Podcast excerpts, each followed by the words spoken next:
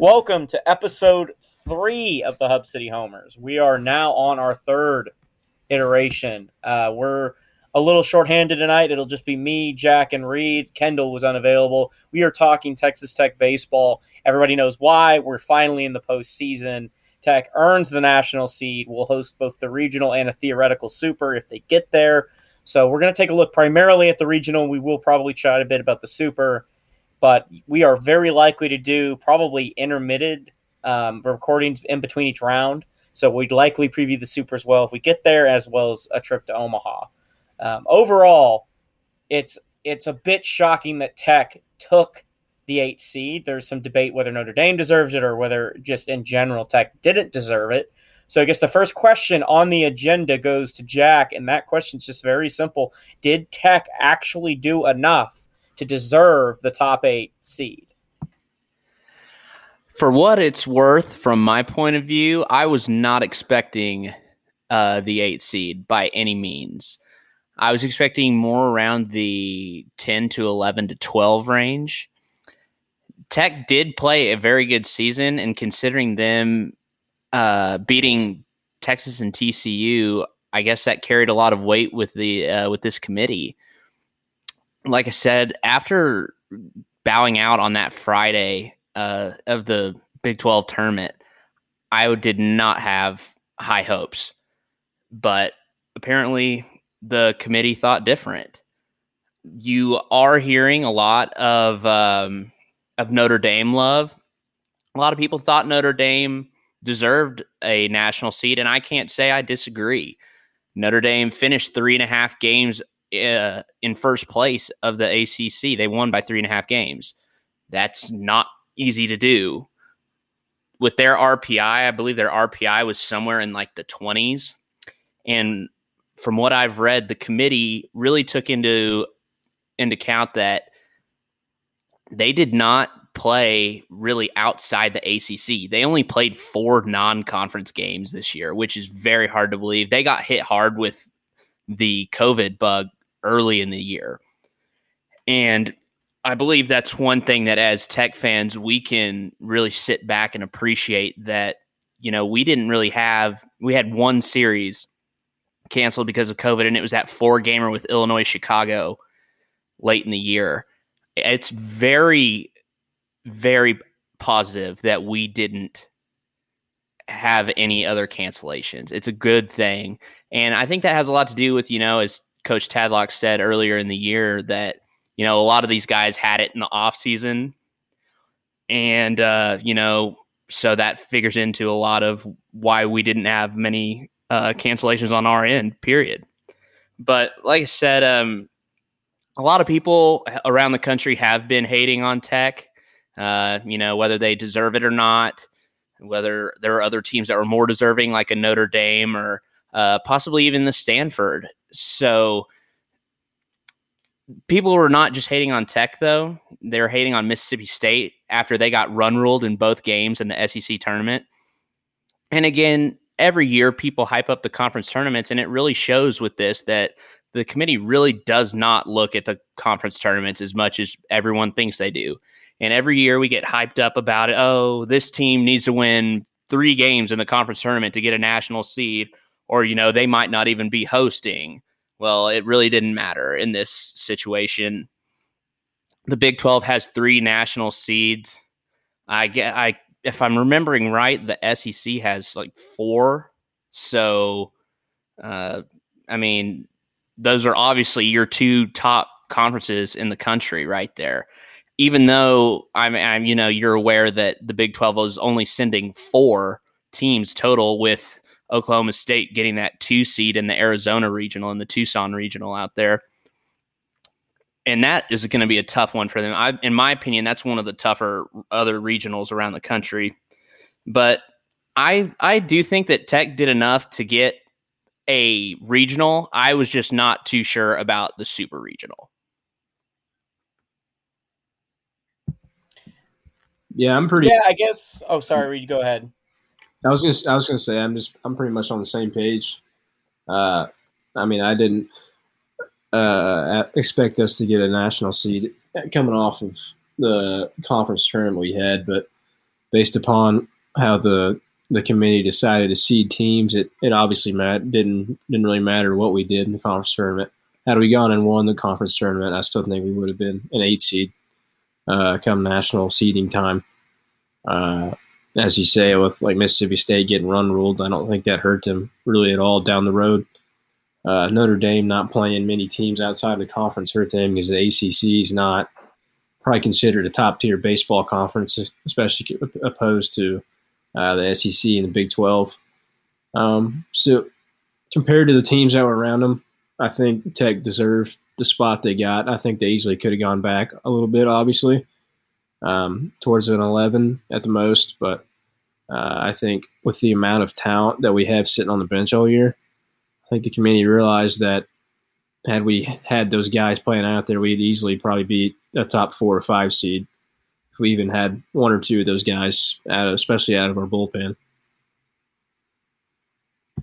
What's unique, I think, about the Big 12 tournament to me and its impact is it seemed to matter a lot for a team like TCU. Like it seemed to matter a bunch that TCU, which frankly was playing terrible baseball to close out the year, lost a series to ULM, dropped the series against Kansas State, lost their outright Big 12 title.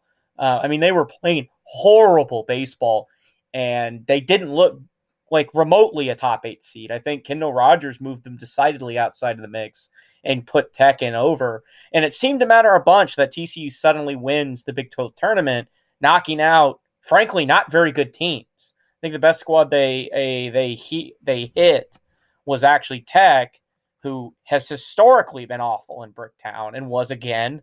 It seems really odd that a team like, and for it benefited Tech. For a team like Tech, it didn't matter at all that they were terrible in Oklahoma City.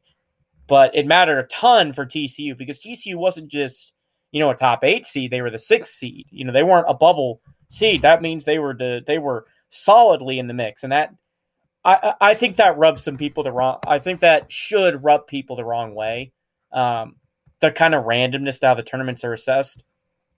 And here's the thing: if we're not going to do conference tournaments as as an impactful measure on who's going to make what seed outside of the automatic bids, if you play for a conference that is a multi-bid league, the Big 12, the Power 5, effectively, and a couple, maybe every now and then some of the smaller conferences will have a couple multi-bid, like the Fairfield situation.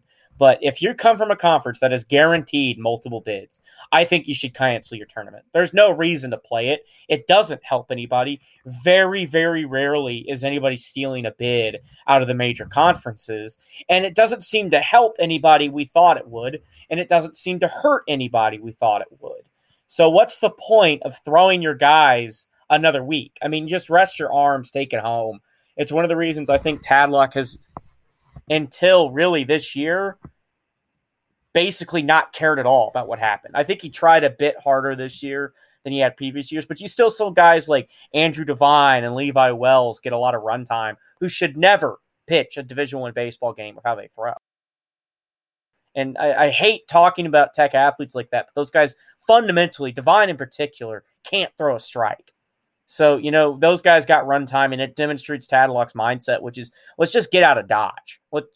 He felt like they needed to win one. He got the one win, and he was ready to go home. So I'm of the opinion, if we're going to do this crap where they don't matter, then don't play them. That's where I am. But, yeah, I don't have Tech as an 8. I think that Tech will win their regional. I think they will move on to the Super, and they likely can win that as well. But did they deserve to host both? Probably not. You lost some pretty bad series. You took some really bad losses to some awful teams, and a team like Notre Dame wins their conference handily.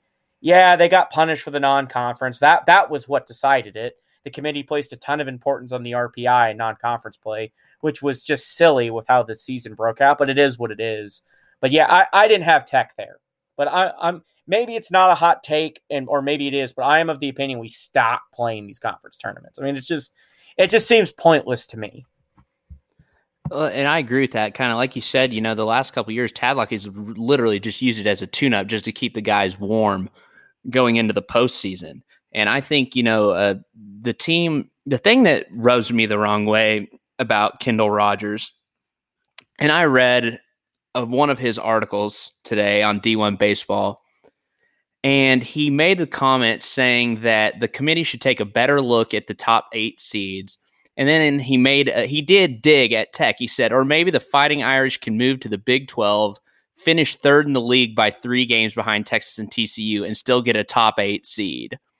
And then he goes on, oh, well, Tech fans, don't get mad at me. I really do like your team. No, you don't. You don't like them as an 8 seed. But don't come after us when you were talking crap about TCU 2 weeks ago, and you put them very far out of the – you had them barely as a regional host. So don't say that the conference tournament means nothing and then come back and say, oh, and put TCU as a 6. That's the opposite of what you're saying. But I do agree with that. I'm on the same page that you are, Michael. Like, you know, I don't want – if these guys – the only thing you're risking, you're really risking injury. Like, what if one of these teams, like, you know, what if Vanderbilt goes to the SEC tournament and throws Jack Leiter or Kumar Rocker and they have an arm injury in this conference tournament when it means nothing? Like, you're talking about – not just costing your team a main starter for the rest of the year in the College World Series, but you're talking about impacting a kid's draft odds, because both of those guys are going to be top 5 draft picks. In my opinion, they should be top 5 draft picks. But, I mean, you can't sit there and put all this stock for one team in a conference tournament and then turn around and not put any stock in it for others in the same conference tournament. That's where I kind of lose touch with the committee in this situation. Am I glad that Tech got a top 8? Absolutely. And Tim Tadlock cannot be overlooked for this coaching job that he's done this season. But, you know, I don't understand how Tech can go one and done and lose some pretty... They did not play well in those 2 losses. Quite frankly, they lost to TCU and Kansas State. And talk about a team, I'm so glad Kansas State did not make the tournament. They have had our number all season. And you can't just put all of this impact for TCU and move them all the way up to a 6 since they won the Big 12 tournament. But then Mississippi State gets run ruled twice and is 0-2 by run rule and just move them to 7. It makes no sense. And I just didn't understand it. But that's where I'm at on the whole situation. Yeah, it's almost as if they use different like measurements for different teams. I mean, you know, like we go and beat Texas and TCU in both series, but then go and lose to Kansas State and I mean, just horrible series losses like that. That would, I mean, I don't want to say they cancel out, but at the same time, they kind of do, in my opinion. But then you have Mississippi State go and do that. And I don't know. It's just kind of weird how they jumbled them together the way they did. I didn't really think TCU deserved the 6. But if you say that, then you probably don't think Tech deserves an 8 either. So I guess if you throw TCU at 6, then Tech does deserve an 8 seed at that point. Yeah, I mean, I agree with that. And I don't think any of the Big 12 teams deserve the seeds they got. After going on the road and beating Texas in Austin, I sure as hell don't believe that that Texas deserves the number 2 overall seed. Absolutely not. That team is not a number 2 ranked team in the country. You know, they've played some teams that aren't very good. And, yeah, their strength of schedule is good, but it's just about as good as ours. And both of our RPIs were so high, including TCU's, because we all played in that preseason tournament in Arlington where TCU and Tech both lost all 3 games, and Texas went 1-2. The SEC absolutely killed the Big 12 in that tournament. And it's really embarrassing to even put that out there, but I don't think Texas is a number 2. I don't think TCU is a 6. And, I mean, like I said, I will root for the Red Raiders all day long, and I'm glad that they did get that 8, but I don't think Tech's an 8 either. When you look at seeding, and what frustrates me, and I think Reed talked about this, is they had to have used different measures for different teams, right? Because I think the big situation that everybody's talking about is Alabama and Pitt, you know, Pitt doesn't make the tournament because of strength of schedule and how they finished the season. And Alabama's no better and was awful to close out the year. So I think this year the committee really didn't know what to do with the COVID situation. And this year, more than perhaps any in modern history, they just said, you know what, we're going to just take everything on face value. Who we thought was good is going to take these seeds.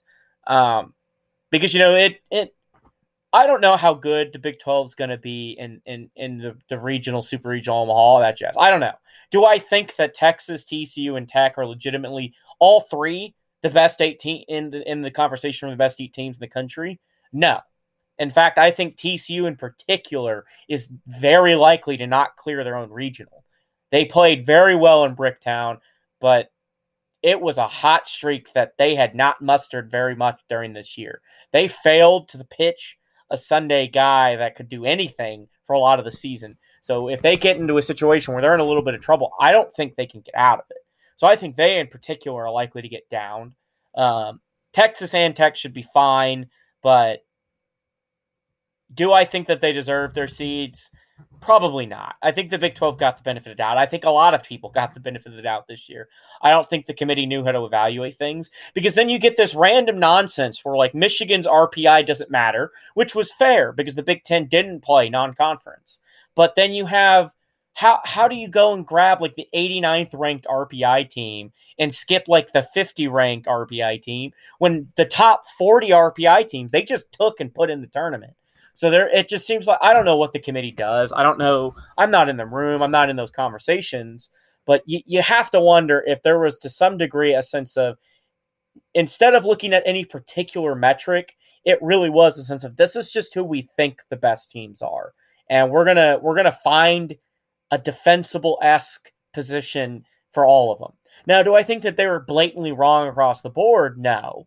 I think most people agree that the overall field's okay, but there's a randomness to how this was built that I don't really understand. But now that we've kind of talked about how the seeding played out, and yeah, I think that Tech fans should be happy they got the 8 seed, but there is a little bit of dissatisfaction in the sense that, did you really earn it?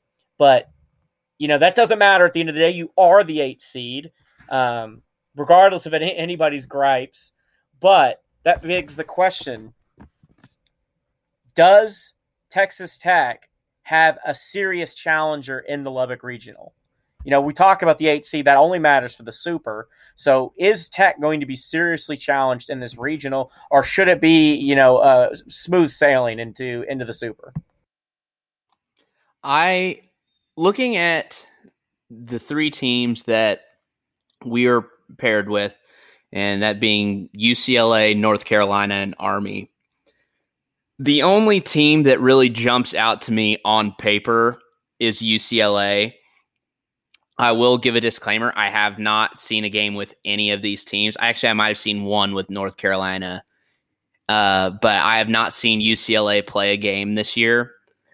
On paper, they jump off in the offensive categories.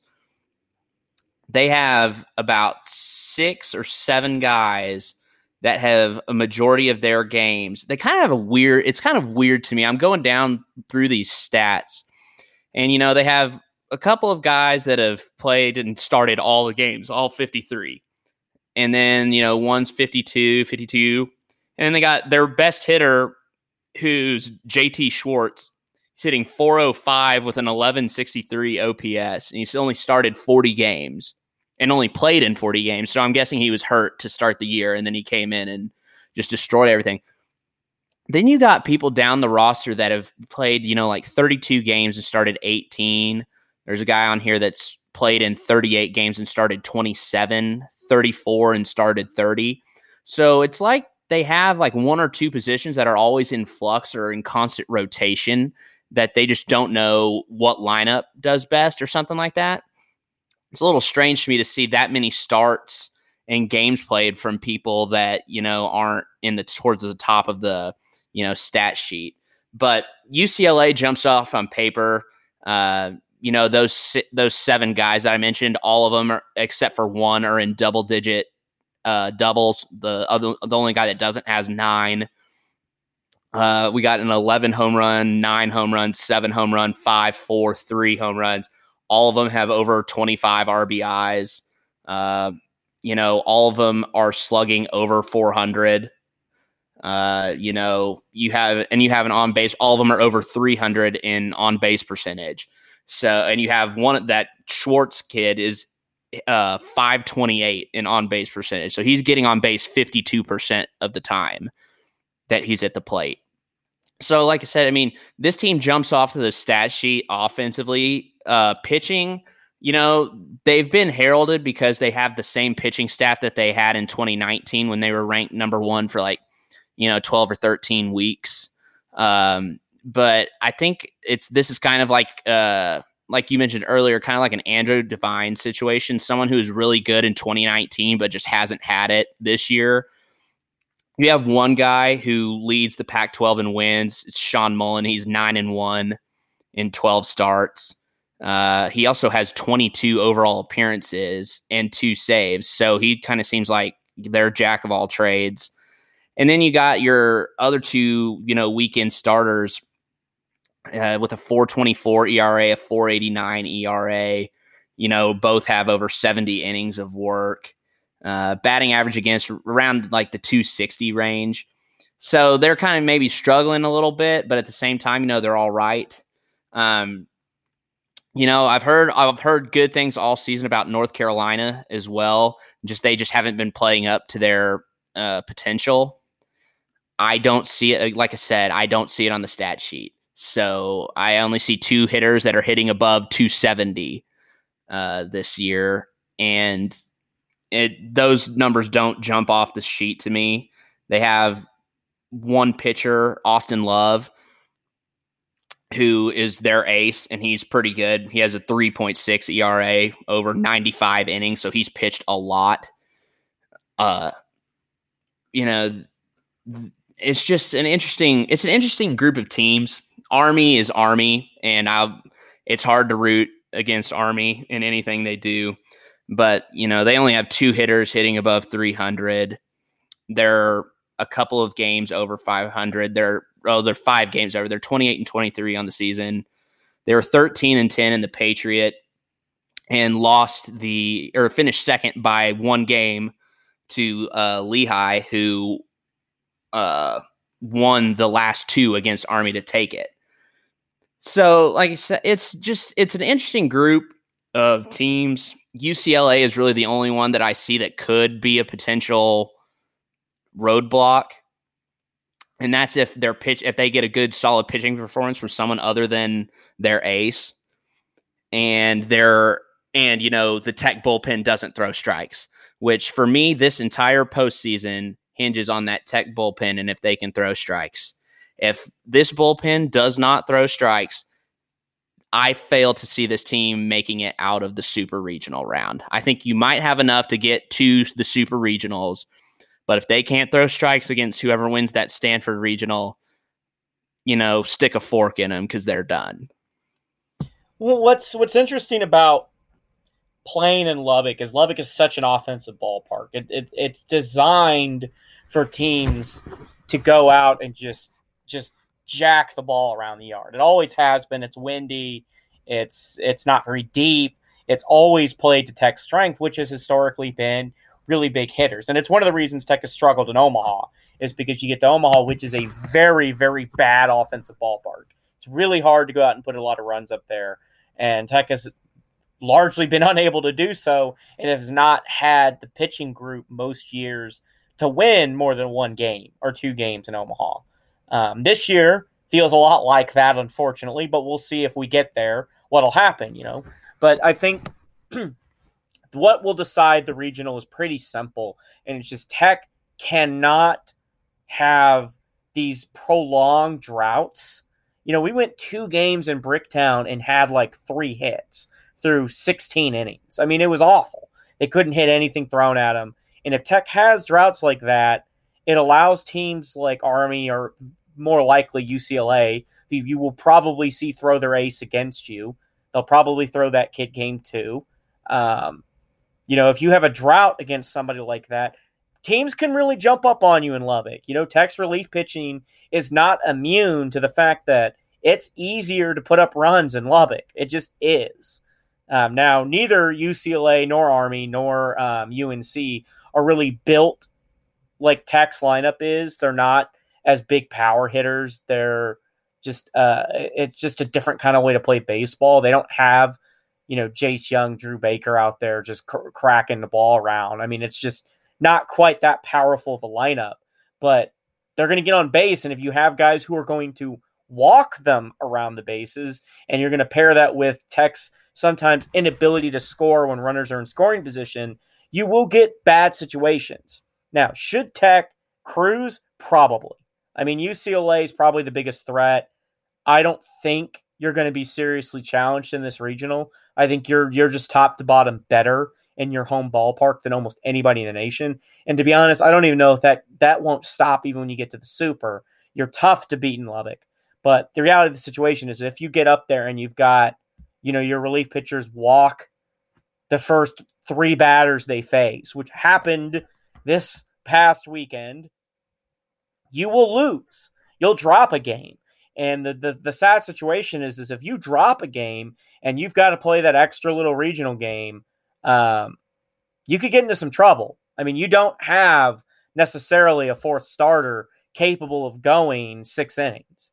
I think in that situation, you're throwing a kid like Chase Hampton, who has had some bright moments, but his future is more what you're looking forward to with him. He's a bit inconsistent as a freshman. He can be great, but you really need to clear this regional in 3 games. That's got to be the goal. You got to save your arms because you're going to have a tough Super, and that's not going to happen if Tech gets into a position where you're 1-for-11 with runners in scoring position, or you're just having one of these where you go 4 innings without being able to get a guy on base. So we'll see what happens with that. But I think that UCLA, that second game, they're going to throw their best arm at you to beat you. That's going to be the real test in this regional, but Tech should cruise through. Yeah. I don't think we'll necessarily have any, massive problem with any three teams. I don't think, no disrespect to Army, I don't really think there's going to be an issue with us, North Carolina or UCLA, trying to get by them at any point in the regional. I really don't know much about North Carolina or UCLA, if I'm being honest. But going off of what Jack said, UCLA sounds like they can hit the ball pretty well. As everybody knows, our starters and bullpen have been a roller coaster all season long. I think it's going to depend on what kind of starts we get out of them this weekend. It's kind of a Jekyll and Hyde situation, it seems like. You can get something really good or you get something really bad depending on who's throwing. And a lot of them seem like if they're doing bad, it's really bad, or if they're doing really good, it's really good. So I think our bats are going to be fine, especially at home. We're not going to have any problem scoring runs until – like what Macon was saying, getting to Omaha is when we have an issue crossing the plate, it seems like, in a different type of ball field. But yeah, I think that our bullpen's really going to have to step up. Guys like Sublett and Connor Queen, obviously, are guys you trust out there, but behind them, I really couldn't name many people that I trust in the postseason to give you more than 2 strong innings, if that, depending on who we're matched up with, especially down the road. I just think that Tech loses in the regional if it beats itself. I think that the upper end of what Tech's done this year has been as good as anybody's. But, you know, you lost a game to West Virginia. You dropped a game against Kansas. You lost 3 games to Kansas State, lost the series against Baylor. And in all of those situations, you were thoroughly outplayed. And a lot of times you just beat yourself. You couldn't do anything right. And if that happens again, you will lose the regional. It just, you can't, everybody's good enough to beat you if you play badly. You know, you're no longer, this isn't like a midweek series. You can't throw your worst arms and expect it to be enough. Everybody has to at least play okay for Tech to win every game. And, you know, Tech has yet to really put together a complete 3-game series. You know, I don't think we swept any of our conference mates And because a lot of that, because you just couldn't put together a complete 3-game series, and that goes to relief pitching. It speaks to inconsistency with the bats. It speaks to a lot. Now, you're probably going to be fine offensively, so yeah, the big question is your pitching. But that does beg the question. When you get to, a game 3 and you're throwing presumably Mason Montgomery, I'm assuming we keep our standard rotation for this, and Sublet's probably already thrown. Connor McQueen's probably already thrown. Who's the arm coming in after Montgomery that you feel safest with carrying Tech out of that regional?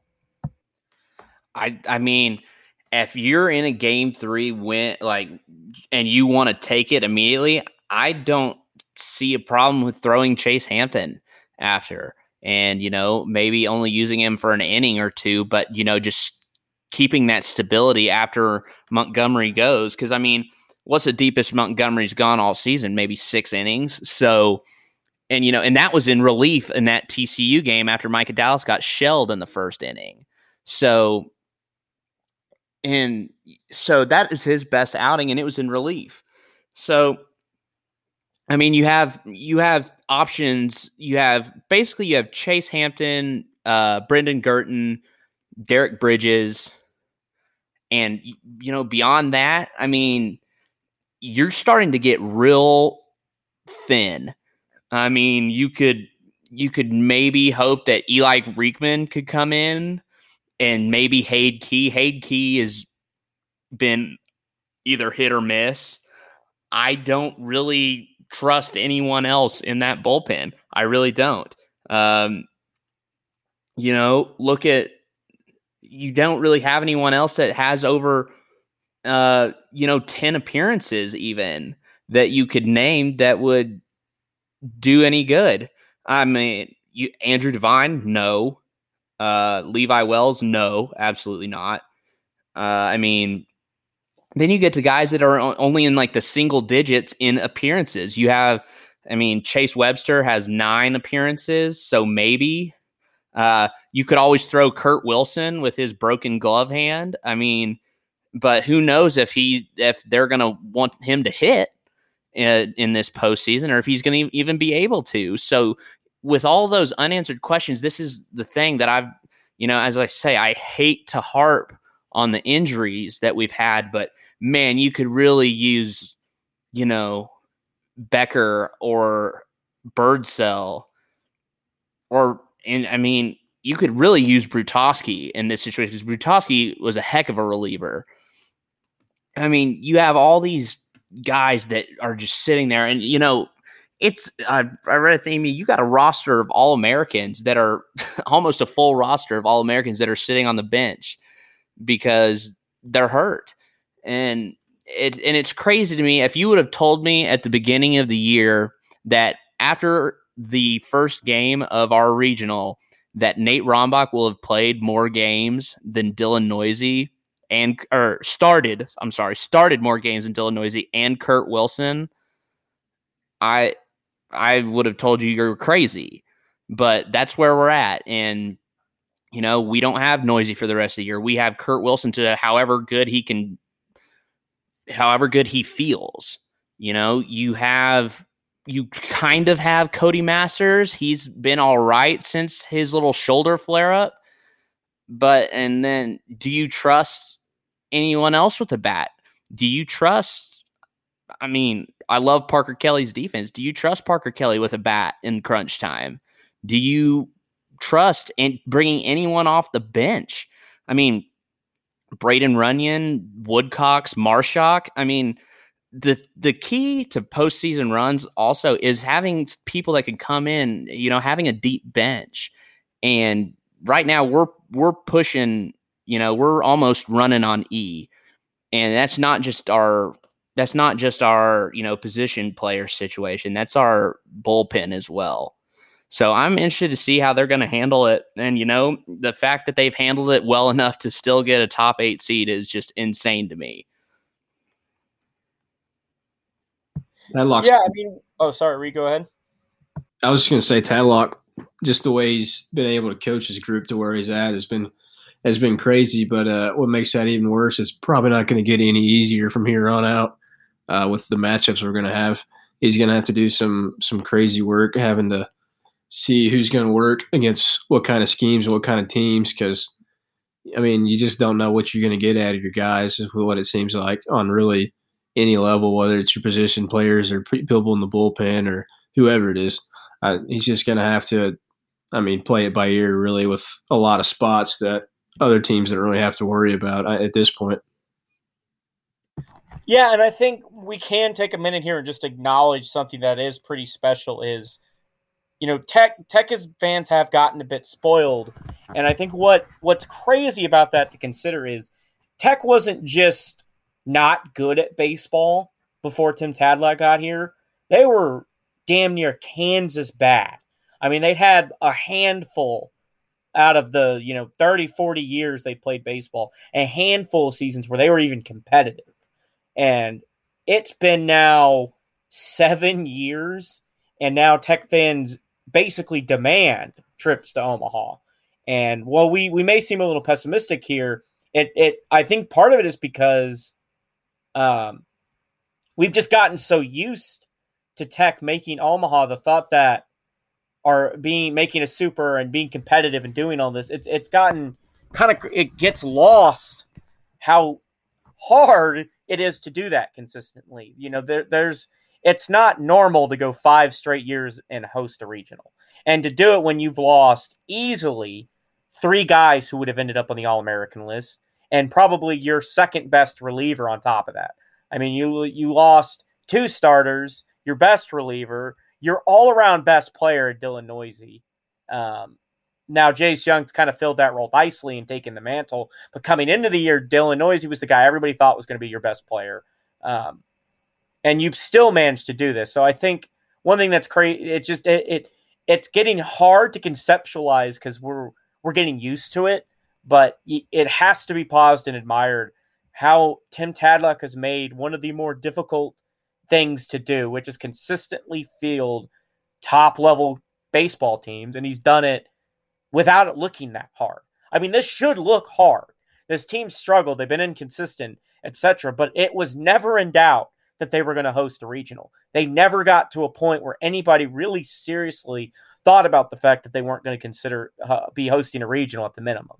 And that, with the injuries this season, it should have been in somebody's mind like, hey, this team may just not have enough. And that never happened because Tadlock found a way to work around it. So while I don't know how the relief pitching is going to hold up once we start to get into the deep run of this postseason, but if there's any skipper who could get this done, it is Tim Tadlock, just because he's done it for so long now at a program that had no history, and he's done it overnight. And I tweeted about this on the account, but the only thing standing between Tech and crowning itself as the preeminent program in baseball is a national title. There's nobody else doing what Tech's doing in terms of consistency. They just haven't reached the pinnacle of the sport yet. I hope that's this year. I'm not 100% sure it will be, but if it were to happen this year, Tech would definitely, I think, claim the mantle as the best program in baseball with everything else going on. That's with, admittedly, middle-of-the-pack facilities. And that's in a location that is not necessarily the easiest to recruit to. So all of that going in for what Tadlock's done is truly impressive, and he deserves the lifetime contract he's earned. Yeah, so the final question, I guess, of the night. So instead of looking ahead, let's look back. And for the final, question of the night is, Jack, when you look back on this season, how do you grade Tech's season as a whole? The injuries are a factor, all that aside. How would you grade this season? I would grade it probably around an A. In all honesty, if you take the injuries out of it and just where we finished the regular season and getting that number 8 overall seed, that's kind of where I thought Tech would be, kind of anywhere from 5 to 10. Like you said earlier, we're kind of getting spoiled with all of this now, but that's where I kind of thought they would be. I will say that I think if the injuries didn't happen, if you have Becker and Dobbins and Brutowski on the pitching staff and Dylan Noisy doesn't go down and Kurt Wilson doesn't break his finger and, you know, Drew Baker doesn't have that week or week and a half with his leg issue, I really think that this team could have been, you know, in the top three in the country with that pitching staff at, and you have Monteverde and especially if Birdsell doesn't go down too. Birdsell gives you a huge risk or a huge, boost because he's up there throwing juice in there. You know, he's touching 98, 99 miles an hour from a starter. I mean, you don't hardly ever see that at the college level. So I think that, with everything that happened and injuries aside, I would grade it an A. That's kind of where I said, but you know, I will always remember this season, no matter if it ends next week or if it wins with us, you know, in Omaha and us winning the last game of the year instead of losing the last game of the year. I still would think that I'll just think about what could have been for this team. If you don't have those injuries, I just will always think about that. And like I said, again, I know we've kind of been beating the dead horse about this, but that's a tribute to Tim Tadlock and this staff and what he's done. And so my big takeaways from this year mostly will be how good of a coaching job this has been by Tim Tadlock. Yeah, any year we make a national seed is a good year in my book. I mean, even if we finish as a top 10 or 11 or wherever we could have ended up, it would have been a good year, especially with the injuries that we had that were so major. Especially the one to Birdsell. I think that one was really a dagger halfway through the year, one that nobody was really expecting to come out of nowhere the way it did, because especially the way that he was pitching, like Jack said, upper 90s as a starter. You don't really see that. He complemented our rotation pretty well. It's hard to say what could have been, just because you had those guys doesn't mean you automatically finish top three, top two. But it's hard to believe that with them you wouldn't do that either. Especially with even the guys in the field as well, with Noisy and them. I know Noisy wasn't really having a great year before he got hurt, but he's the kind of guy that has a lot of talent, easily could have bounced back and played well for you down the stretch, especially in the postseason with the amount of experience he has playing in Omaha and in regionals in Lubbock. So overall, I think it was a great year, especially with what happened outside of the playing field. It was good that a lot of our COVID problems were solved beforehand, whether they were intended to be that way or not. We didn't really have many issues with that, so I think that helped us out, especially with schedules. When the committee looked at our strength of schedule, who we played, how we won, who we won against on the road too. That Texas series really helped us. Had we not had that rain out on Saturday and finish on Sunday, that may have been a different series outcome. So that's probably a little blessing in disguise for us. But yeah, overall, I think we did as good as we could have with the talent that we had on the roster that was healthy all year.